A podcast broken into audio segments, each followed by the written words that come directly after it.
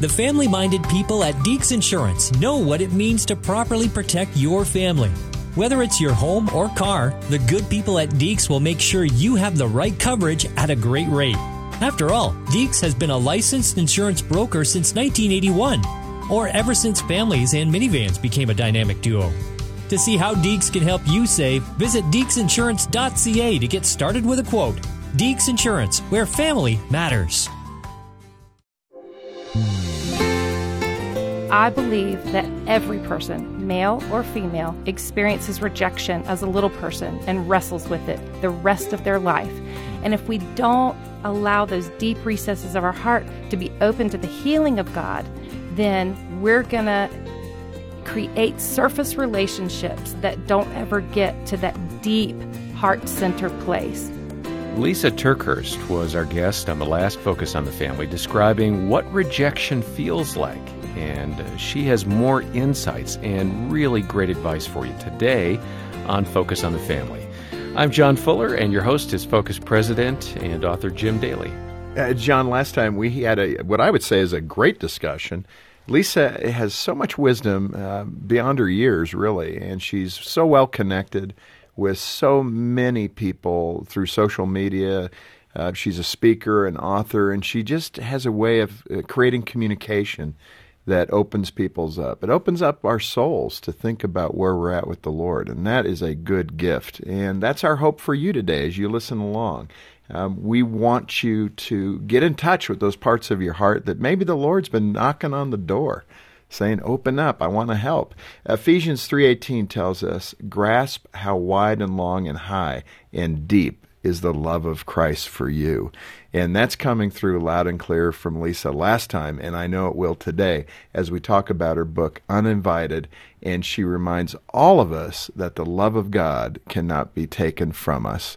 And Lisa, let me welcome you back to Focus on the Family. Well, thank you so much. Yeah, I was listening to the introduction and I was thinking, oh, I never wanted to be the poster child for rejection, but here we go. well, I love what you said last time because your book is titled Uninvited, and you you want people once they read the book to take the marker and mark out un and be invited. That's right. And I think that's a beautiful way to describe it because you're trying to help people understand their position in Christ. And it's hard for us because we go through years of rejection in different ways as children. Mm-hmm. You talked about last time uh, the rejection you felt from your dad, who never really noticed you, the little girl dancing in the rare dress that they had bought for you because money was tight, and that feeling that I'm beautiful, but my daddy's not noticing me. Mm-hmm. Man, I could feel that. Um, even as a boy, I had the mitt that was never delivered. You know, my mm-hmm. dad made a promise when I was seven that on my birthday he'd bring me a mitt. And he and my mom had already divorced, and I looked up and down that road every 15 minutes for my dad, and he just never showed up. And what was worse is I told my best friend that he was coming with it, and he walked to the curb with me every time, and I had to swallow that pride and I guess just assume I'm not good enough. Mm-hmm. That my dad didn't even think about my birthday. Mm-hmm. That really hurt. Yeah. And uh, it carries itself forward. I think I'm overcorrecting it now with my my two boys because I, I tell them if I make a promise, I'm committed to that mm-hmm. promise, and it's directly related to that incident. Mm-hmm. But I love that you have taken that incident and instead of burying it and saying, no, no, no, you know, I never felt that way as a kid, you know, which is sometimes the response that we have. We don't, we don't really want to deal with the rejection of our past. So we just stuff it so far down that we kind of lie to ourselves and we hear the word rejection and we think, oh, yeah, that applies to other people, but it doesn't really apply to me. The reality is rejection touches us all because the sensitivity of rejection, it's either that fear of being abandoned or the fear of losing one's identity. And in your case, Jim, it was both. Your dad didn't show up and you wanted to be the son who was thought of. Like that was mm. part of your identity. Like you wanted to be his son who he was so proud of. He wouldn't fathom not showing up without that mitt, right? Yeah. And uh, so in that situation, it tapped into both the fear of being abandoned, the fear of losing your identity. But here's the great thing that you've done you have acknowledged, yes, that caused me a lot of pain. And I could see the tears in your eyes even now, you know, as you talk about that. But you have taken it and you have let it work for your good so that you are becoming the kind of father that you always wished that your dad mm. would have been. And That's yeah, so you true. could take it to an extreme. And, you know, Satan would love for you to beat yourself up. Like, you know, the reason you overcorrect with your kids, you know, That's exactly I mean, that's what the enemy wants you to believe. It's like, Yeah. no, you need to look at the enemy and say, no, I'm becoming the kind of father that I wish my dad would have been. Instead of wallowing in the pain of what he wasn't and becoming just like him, I'm letting it work Mm. for my good. Well, I appreciate that. I feel it. And we left off last time with that big question why God? I mean, why do we go through these things? Why the pain? Uh, what's the purpose? And as you just said, we all to some degree go through it. Rich, poor, black, white, it doesn't matter. Those things do not matter. It happens to all of us. So that is the question why does God allow it? Yeah, that is a deep question that we could wrestle with for days. And I don't want to appear like, oh, I'm the expert who has all the answers because I truly believe God doesn't want to be explained away with this good. question. He wants to be invited in, you hmm. know? He I, I really feel like one of the things that could be happening when God allows us, now He doesn't cause the pain of rejection, but He allows us sometimes to go through this, is to show us that we, unlike people, sometimes with people we have to earn their love, we have to earn their respect, we have to earn their, you know, their um, acknowledgement of us. But God doesn't operate that way. You know, we don't earn God's love. God's love isn't based on me. It's simply placed on me. And it's the place from which I should live. And I think when we're in the pit of those feelings of rejection, that's the greatest opportunity to shame Satan back to hell and to say, you know what? I have nothing to offer. I can't perform right now. I am feeling lower than I've ever felt before. But my God loves me. And it's not based on me, it's simply placed on me by God Himself. Lisa, um, you talked about your story and that rejection from your father and how that led to scraps, as you described. it. That's a beautiful word. It, you know, it's a hard word, but that you were looking for scraps that other boys, teenage boys, and you know, college boys. In fact, that led to some devastating circumstances for you. Um, if I could pry into that a bit, because I can't imagine how you carried that guilt with the consequence of your decisions. Yes. Describe it. Well, you know, I think anytime a girl longs for love that she wasn't given from the assurances and adoration of her father, um, many girls can turn to trying to find that affection from guys. And so, yeah, I did find boys that would say that they loved me and boys that would give me the affection that I missed out on my father. But I also found out that I was pregnant and I was devastated. I was alone. How I old was- were you? I was in my early 20s. And um, my mom had just suffered the trauma of losing um, a child. One of my sisters passed away in a very tragic way. And so normally I would have gone to my mom and asked her to help me in that situation. But she was so overwhelmed with grief that I just I didn't feel like I had anyone to talk to. And so I went to an abortion clinic out of desperation. And really what I asked them for was help. And what they gave me was a lie. And they said, you know, the test is positive, but you really shouldn't consider yourself pregnant. So we can take care of this problem quick and easy, and you'll never think about it again. Wow, think of that line. Yeah. The test is positive, but you're really not pregnant. What does that even mean? I mean, Yeah. that's. But It you went through with it. Yeah, they said it was cells dividing. It wasn't a real baby, and so you know the in my desperation, I I bought that lie and I had an abortion, and um, it sent me to the deepest, darkest pit that I've ever been in. Uh, people interacting with me in everyday life wouldn't have known it. Like I was still able to function. I have enough gumption in me to like get up and paint a smile on my face and do my job. You know, I'm a highly responsible person. But at night, I would come home, lay on my couch, and cry every single night, and felt like I was sinking into a pit. I wasn't sure I was ever mm. ever able to get out of. I, that is such an insightful description because all of us, it's kind of like walking wounded, right? Yes. We can function, but then we're desperate inside. Yeah. The way you describe that. So many women, Lisa, and men too, have gone through that very tragedy where they chose abortion over life. Mm-hmm. And they can't feel that God could ever forgive them. Mm-hmm. That guilt is so heavy. What do you say to that woman listening right now who has never been able to free herself of that guilt and that shame uh, that she took the life of her baby? Yeah.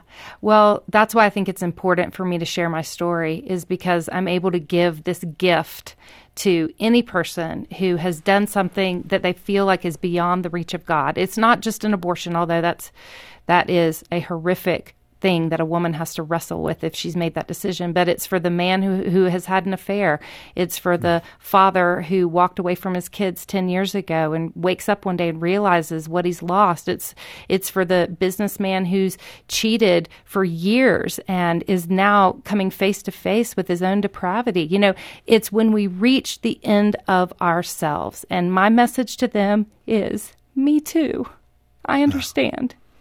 And you know, I think if more of us were honest and, and more of us would stand up and admit our own depravity, you know, our own brokenness, Yeah. and dare to go first and say those words like, Me too.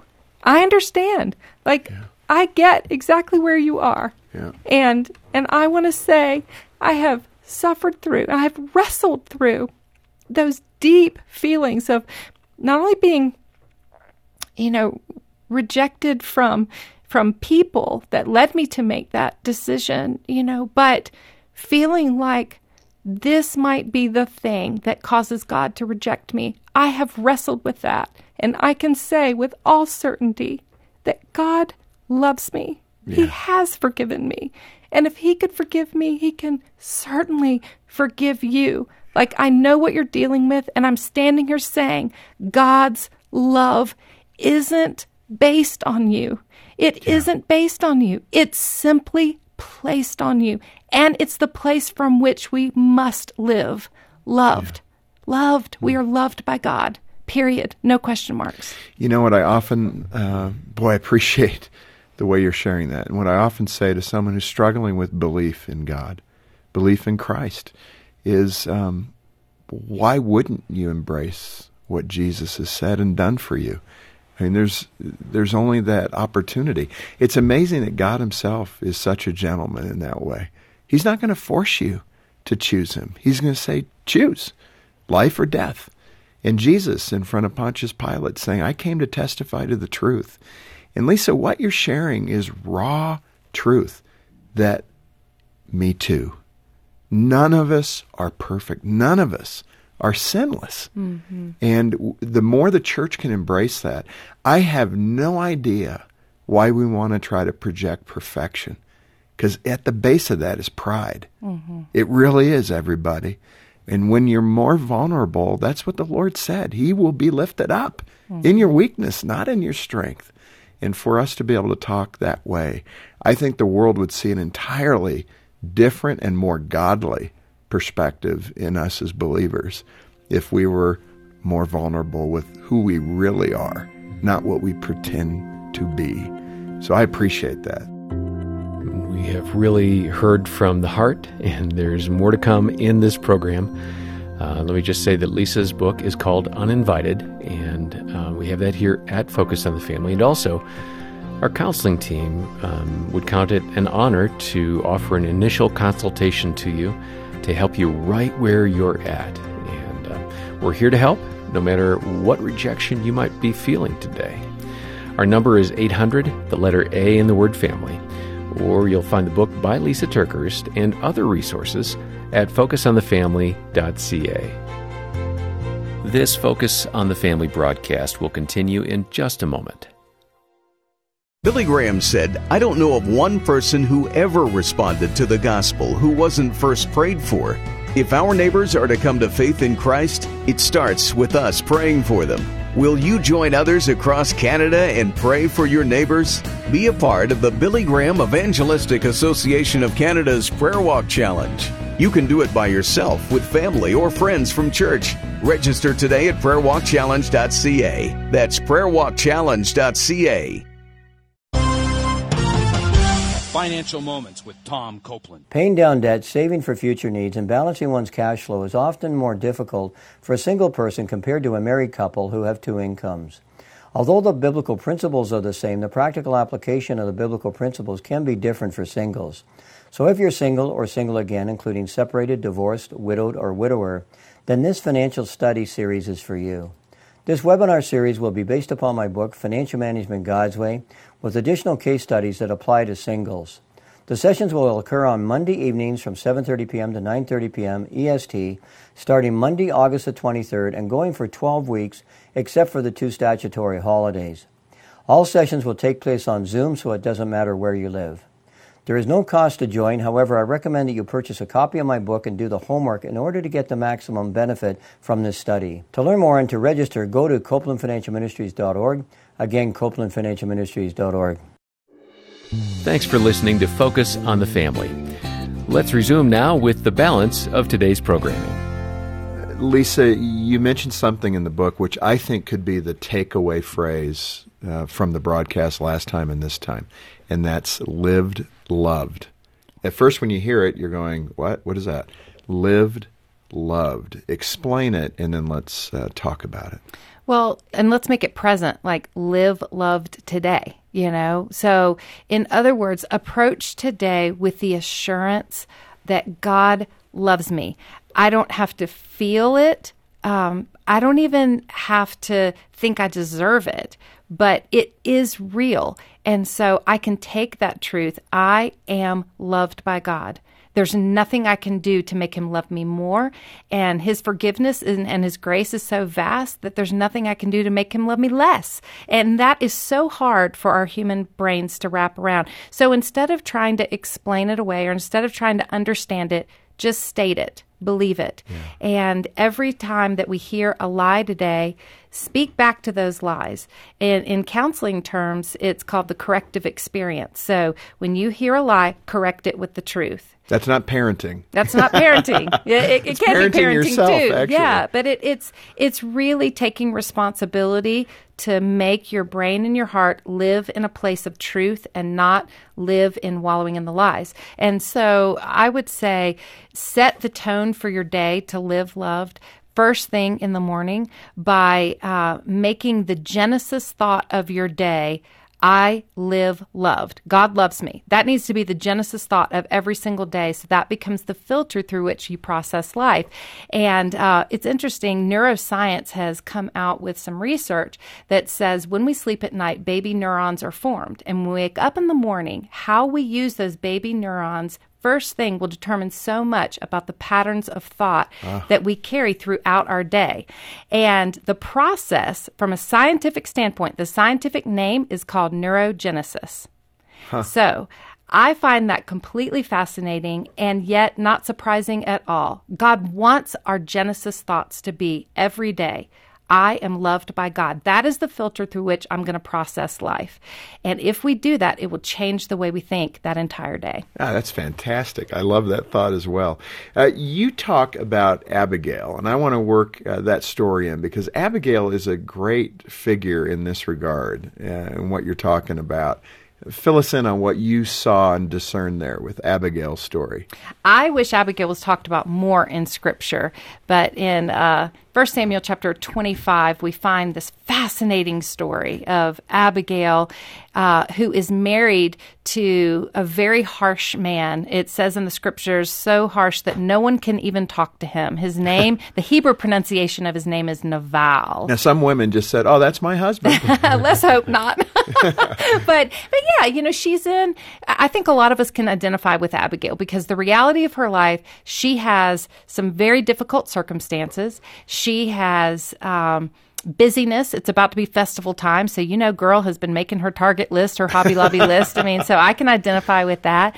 And she has some brokenness as a result of being married to someone who's very harsh. And if he's harsh with other people, you have to discern that he's probably harsh at home as well. Mm. So, Abigail wakes up one day and realizes through a message that she gets from one of her servants that her husband has completely dishonored David. David had done Nabal a great favor by going out and protecting his flocks, and now it's about to be festival time. So David has asked Nabal for some festival food to give to the men with him, and Nabal dishonors David so much, and not only rejects his request, but reminds David. He there's this little line in the scripture that says, "Who are you? Who is the son of Jesse?" Which, of course, I would say taps right into that feeling that David had of being rejected from his father when his father didn't bring him in to be considered His by trigger. Samuel. Yeah. To be considered by Samuel to be anointed the king. So he is triggered. So David doesn't just walk away and call Naval a jerk and like that that be that. He has an out of proportion response because this is compounded rejection. And yes, Naval has said no to the food, but even more than that, he has made David feel less than. And so Abigail gets this message from one of her servants that David is going to kill all of the men in her household. So Abigail rises up and becomes this amazing woman who doesn't stay stuck in the reality of of how hard her life is, but she decides that she's going to rise up and do something about it. So she goes to talk to David. She prepares a banquet for 600 men and loads it up on donkeys. Doesn't tell her husband because she knows that it's for his greater good that she doesn't tell him. And uh, she goes and has this conversation with David. And this conversation that Abigail has with David, I believe, is one of the most profound, epic speeches given by any person in the Bible, and it's given by this woman, Abigail. So I unpack it in the book to help people see that the way Abigail speaks to David is actually serving David not just this food, but is serving him a great gift of her honoring him and yet helping him see that the path you're about to march is not in keeping with your destiny. You, David, are about to derail your entire destiny because you're stepping outside of the will of God. But the way she speaks to David is so honoring and so lovely and so courageous and so full of humility that she changes the course of David's life. And I think David never ever forgets the conversation he has with Abigail. Well, and you know, you look at that, what's so instructive about that, that's also God's character. Mm-hmm. And God formed us, God created us. He knows how the human heart, the emotions work. And when you use His character, it triggers something in the other person that is hopefully, not always, hopefully godly as well. That's Their right. hearts crack mm. when you're showing love and respect and humility. I love that. Um, man, Lisa, I could just sit here all day and talk to you because it's so much fun and so insightful. You also mentioned 10 things you must remember when rejected. I read this, and we'll post this if we can on the website, but pick a couple of them um, to highlight. And again, we'll post these at the Focus on the Family website. Yeah, well, I think I wrote this chapter specifically for parents because I really know that if a parent has never dealt with their own rejection, it's really hard to help their kids when they go through seasons of rejection. So I really want this to be a tool that parents can use to help their kids, but also to remember themselves. But one of those is don't bash, trash, or hash your rejection on social media or on the internet because the internet never forgets. It's always there. It's always there. And don't invite the public into your private pain by bashing the person that's rejected. That's not going to make things better. It's going to make things worse. Or rehashing the rejection. That's just going to make you feel a sense of shame in an even more public way. Um, and so I think that's a really important thing because. Uh, teenagers especially love to talk about makeups and breakups and hiccups and all in between on social media. So I think helping them have private space to deal with their pain is really important.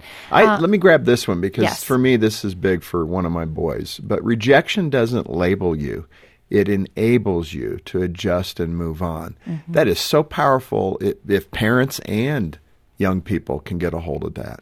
It really is because I think one of the greatest things that we can help foster within our kids is a sense of self awareness.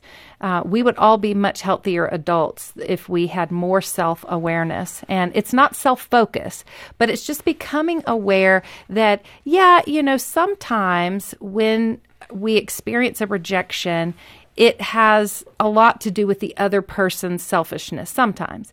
But then there's also this little part that maybe we did some things to add to that person's desire to reject us. And so if we can become more self aware, then we can become more mature. And if we become more mature, we become more wise. And so let this rejection be a gift in disguise to you. Mm. Lisa, uh, this has been for me, I mean, very enlightening and very engaging. So thank you so much for your insights. And again, um, I hope our conversation the last couple of days has uh, pricked your heart in a way that says, okay, maybe I've got some room to grow. Maybe there are some things I need to learn about myself. Um, that is purposeful. Uh, that is one of the things we want to do here at Focus on the Family, is to help you grow in your relationship with Christ. If that has happened and you're wondering, now what do I do as I'm bleeding all over the floor, call our counselors. We are here. We have uh, talented, uh, gifted Christian counselors who can talk with you, who can help you with perspective. We have a whole host of resources, including Lisa's book that will give you additional perspective. And I hope you will take advantage of that. Um, let me also say, you know, in the last 12 months, we've had about 50,000 calls go through the counseling department. And that's about 20, 22 people that are just going at it all day long. And I so appreciate their uh, efforts in that regard. But we need your support to be able to make that happen. You know, this place just sits as an empty building if we don't have the fuel for the engine. So let me encourage you to make a gift today. I think it's $30 that uh, allows us to help somebody um, very tangibly. You want to help a marriage, you want to help strengthen a marriage, keep a marriage together. $30 is what it takes to do that here at Focus on the Family. I think it's one of the best investments in ministry. Um, in fact, let me uh, read you a listener comment that we received uh, not long ago. She said, I listened to the Focus on the Family broadcast following an abrupt end to a five year relationship, an incident that left me feeling weak and depressed. Really, what you're talking about, Lisa. During those dark days, I tuned in to focus on the family on a regular basis and eventually called to speak with a counselor to receive help. In that conversation, helped me immensely. I've been living the Christian life ever since. Mm. I mean, it doesn't get better than that. And Lisa, let me say, as the host of the program, thank you, and all the other guests, thank you for coming on and opening up your heart in that way. It is profound. Well, thank you. It's such an honor to be here with you. Well, we're so glad to have had uh, Lisa on the broadcast. And if you'd like to follow up and uh, request a free phone consultation with one of our caring Christian counselors, or learn more about Lisa's book, Uninvited, or donate to the ministry, our number is 800, the letter A, and the word family. 800 232 6459. You'll also find uh, these and other great resources at focusonthefamily.ca. On behalf of Jim Daly and the entire team, thanks for joining us today for Focus on the Family. I'm John Fuller, inviting you back as we once again help you and your family thrive in Christ.